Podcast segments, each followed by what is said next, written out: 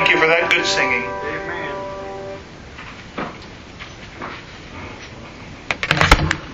Turn your Bibles tonight, if you would, to First Kings.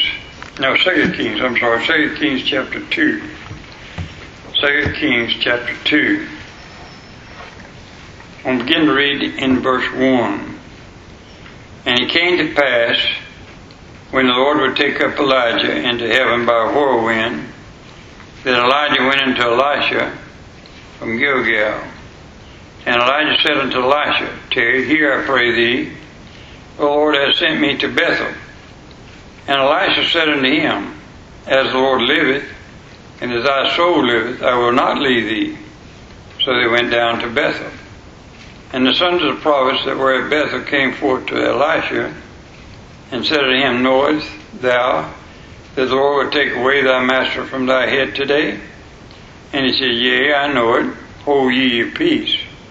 In other words, shut up. I like that. In verse 4, and Elisha, Elijah said unto Elisha, Tarry here, I pray thee. The Lord has sent me to Jericho.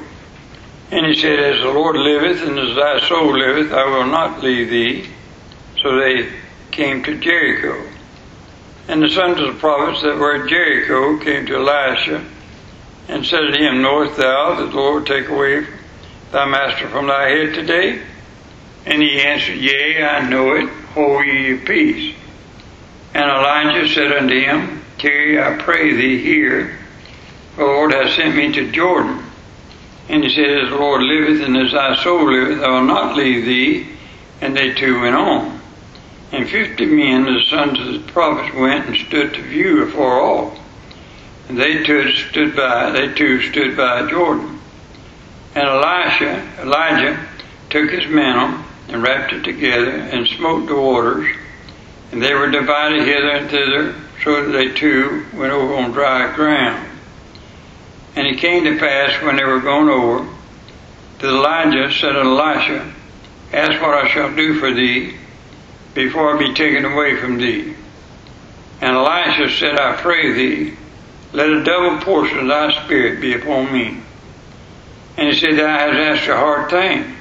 Nevertheless, if thou see me when I am taken from thee, it shall be so unto thee. But if not, it shall not be so. And it came to pass, as they went on and talked, that behold, there appeared a chariot of fire and horsemen of fire, and parted them both asunder. And Elijah went up by a whirlwind into heaven. And Elisha saw it, and he cried, My father, my father, the chariot of Israel and the horsemen thereof. And he saw him no more. And he took hold of his own clothes and rent them in two pieces. Took up also the mantle of Elijah, it fell from him, and went back and stood by the bank of Jordan. Father, I pray in Jesus' name that we'll learn to rejoice every day in the thought that you could come any moment. That we'd be ready and looking for it, and even praying for it, what a sight it's going to be. Bless us today, we pray. In Jesus' name, amen. I was rejoicing with a man yesterday at, uh, at our meeting at the we served the Lord at Tim Lyons Baptist Church years ago together, and we had 66 buses that went all over Hillsborough County and brought kids in, and children, men and women on our buses.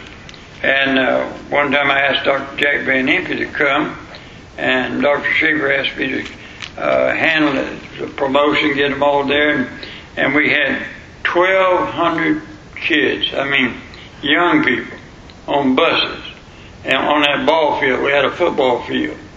And Dr. Jack Van Impe came and preached, and we had people all over that field saved. They, they, we would have teachers, and they'd circle the teachers, sit on the ground out there, and they took, and we was rejoicing in that. And one of the men that uh, started, me and him started out in the bus business, or, or running bus to get first ones we ever had there at Timberlights.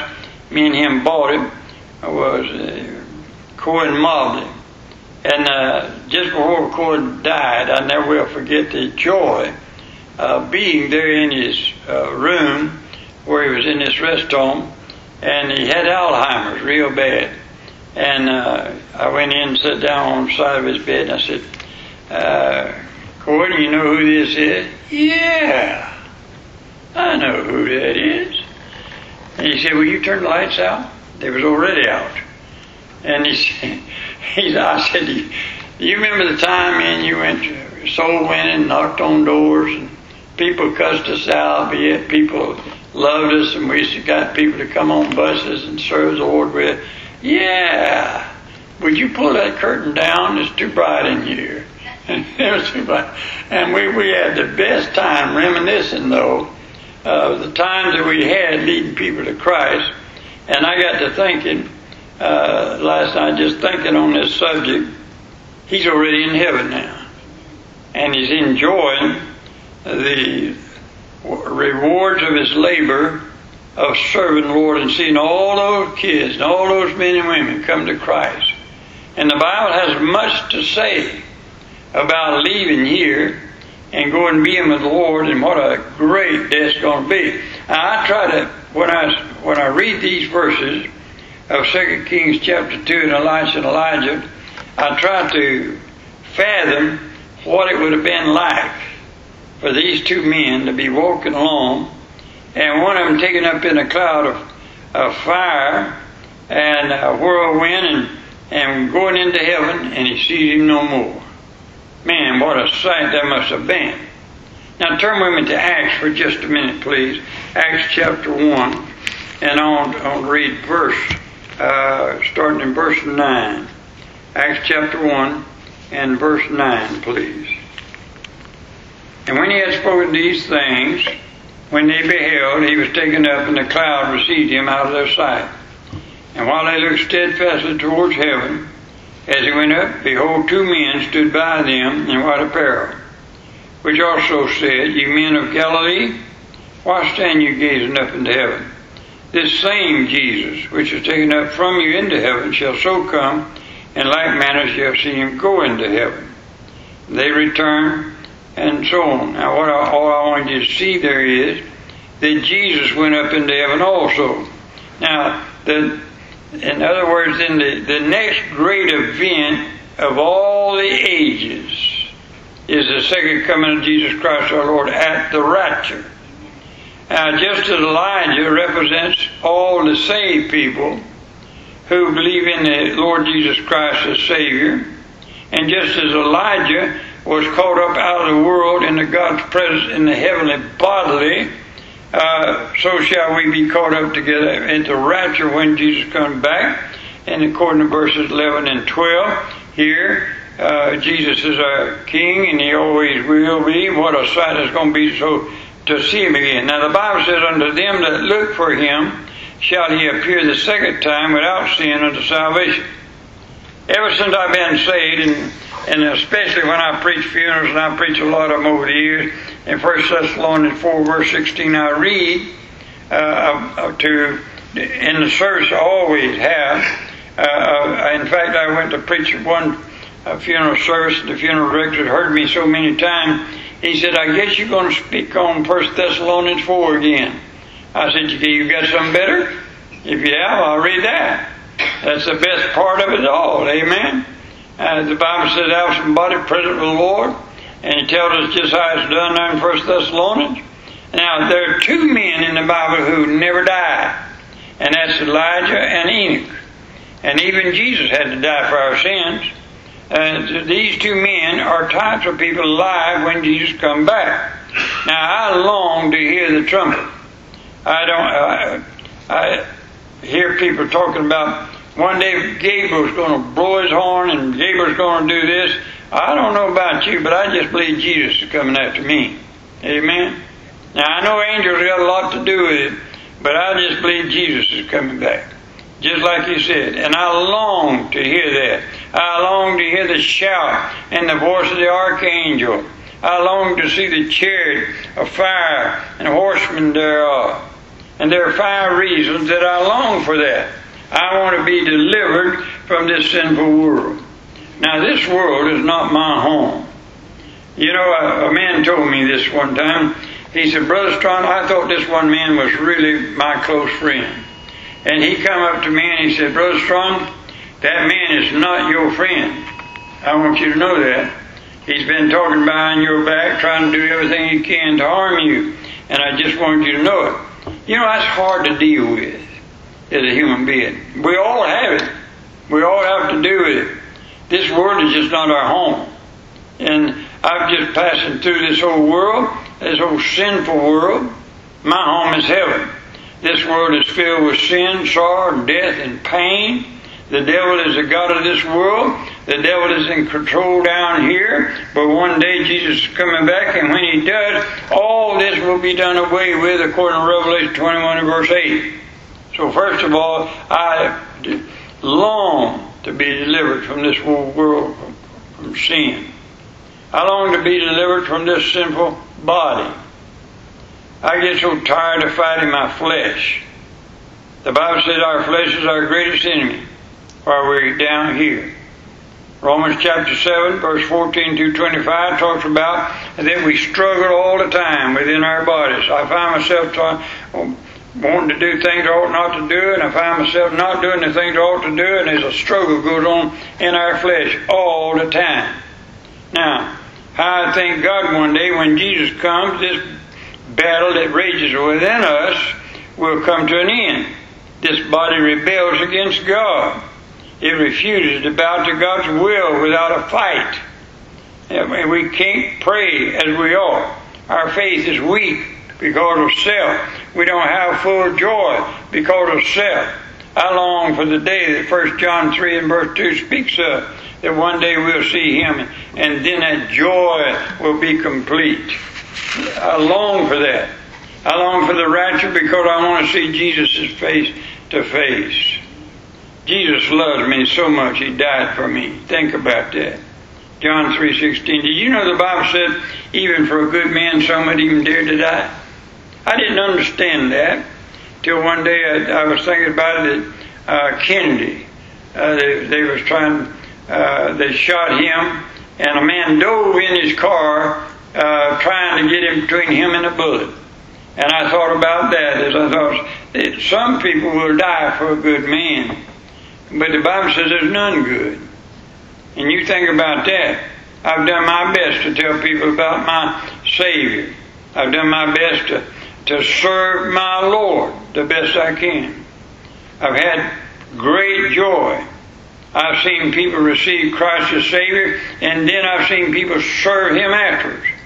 And the greatest joy I'll ever have, and every Christian ought to have, is when we see Jesus face to face. There'll be joy unspeakable and full of glory just to see His face.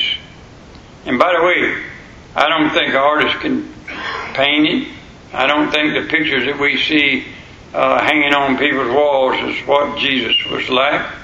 But I do know one thing. He's got a glorious face, and I want to see it one day. I long for the rapture because I want to see and be with those who have gone on before. Now, I know this for certain. A child of God never dies. In 2 Corinthians 5 verse 18 says, We are confident, I say, and willing rather to be absent from the body and to be present with the Lord. No death is mentioned there. That's life. Hebrews 12.1 talks about a cloud of witness we are compassed about with, or watching over us as we run the race of life. Simply meaning we got friends, we got loved ones that's going on before, and they're our witnesses that there is such a place called heaven. They've gone there. And I long to see them again. And by the way, I will see them again. According to 1 Thessalonians 4 verse 16. I long for the rapture because I want the reward. Now, Revelation 22 and verse 12 talks about rewards when we get to heaven. And the crowns that we can win down here. And they for one purpose, and that is to lay at Jesus' feet and thank Him for what He's done for us. There are five crowns or rewards we can earn while we are here on this earth, and they're to be given uh, and are laid at Jesus' feet when Jesus comes back. There's a crown of righteousness. That's those who love His appearing. I don't know about you, but I long for it and I love to see the thought of Jesus coming back. There's a crown of life. James 1 and verse 12 talk about. That's for those who love the Lord. Then there's a crown of glory in 1 Peter chapter 5 and verse 4. And that's soul winners for those who live clean lives and want to be soul winners that we can be a witness for Christ. Then there's the incorruptible crown in 1 Corinthians 9 verse 25. Now I've done my best to serve the Lord, and I know I have rewards to lay at Jesus' feet and show the world I love my Lord and Savior. Here's what I'm saying. I thank God that Jesus Christ is coming again, and it could be today. I long for it. I long for Jesus to come. I've always wanted to be alive when Jesus has come. And you know what I rejoice in? I might be. I might be. Could come tonight. And what a thought that I could actually see him coming back one day. But if I die before he comes, I know I'm going to heaven. Amen. And I look forward.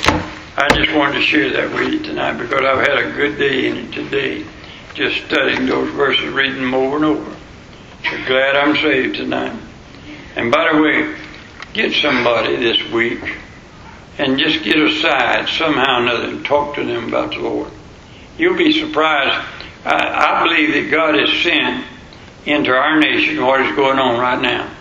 I heard a man asked uh, uh, one of the somebody the other day on the news commentator, "Do you believe it's ordained of God that uh, Biden is our president right now?" And he paused for a long time. And he said, "I do. I do too. You know why? I believe God wants to wake America up, and He's using Him to do it. And I don't know what's ahead of us, but I know one thing: it ain't going to be good. And I, I, I just long for Jesus to come back because of it. But if He don't, I want to get somebody, and, and this only reason I mentioned what I just said is, do you remember World War II? I was very little at that time, but I'm 88 years old. I remember the day that they bombed Pearl Harbor, and I remember uh, what a joy it was when the war ended.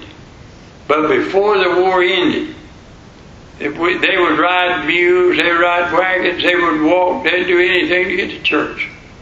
They'd do anything to sit under preaching of God's Word. And they come to God. But just as soon as the war was over, and just as soon as peace reigned, they went right back to missing the Lord's house and getting away from the Lord. And now, God's got us right back to World War II ended, or was during that time, to the place of uneasiness. And I'm going to tell you what, folks, I talk to people all the time scared to death. I mean, retired people, older people, can't pay their bills, can't even buy enough groceries the way it's going. And if it keeps going, it's going to get harder. And I'm telling you what, the only reason I want to you, mention that because I'm not a sadist. I believe there's great things for us. And look at what it said. Now is the best time in history that you can win people to Christ. You know why? They're looking for something. And they don't even know what they're looking for. And Jesus is the answer. I mean, I can't get over this couple that just got uh, saved here in church. And uh, they were telling somebody, uh, somebody asked them right in front of me, when you all going to get married or something. I, I forgot what they asked them. And they said, just as soon as some things are settled where they can, they're going to get married because he called me the, Sunday after when they got baptized. Uh, he called me before I got home, and then I recalled him because I didn't know what was going on. And he said, Preacher, I want to get my life straightened out. That's a proof of real salvation. Amen. And they're thrilled to death. You know, how many of you know is waiting for somebody just to come tap them on the shoulder and say, Hey, I love you. Will you go to church with me? Will you serve the Lord?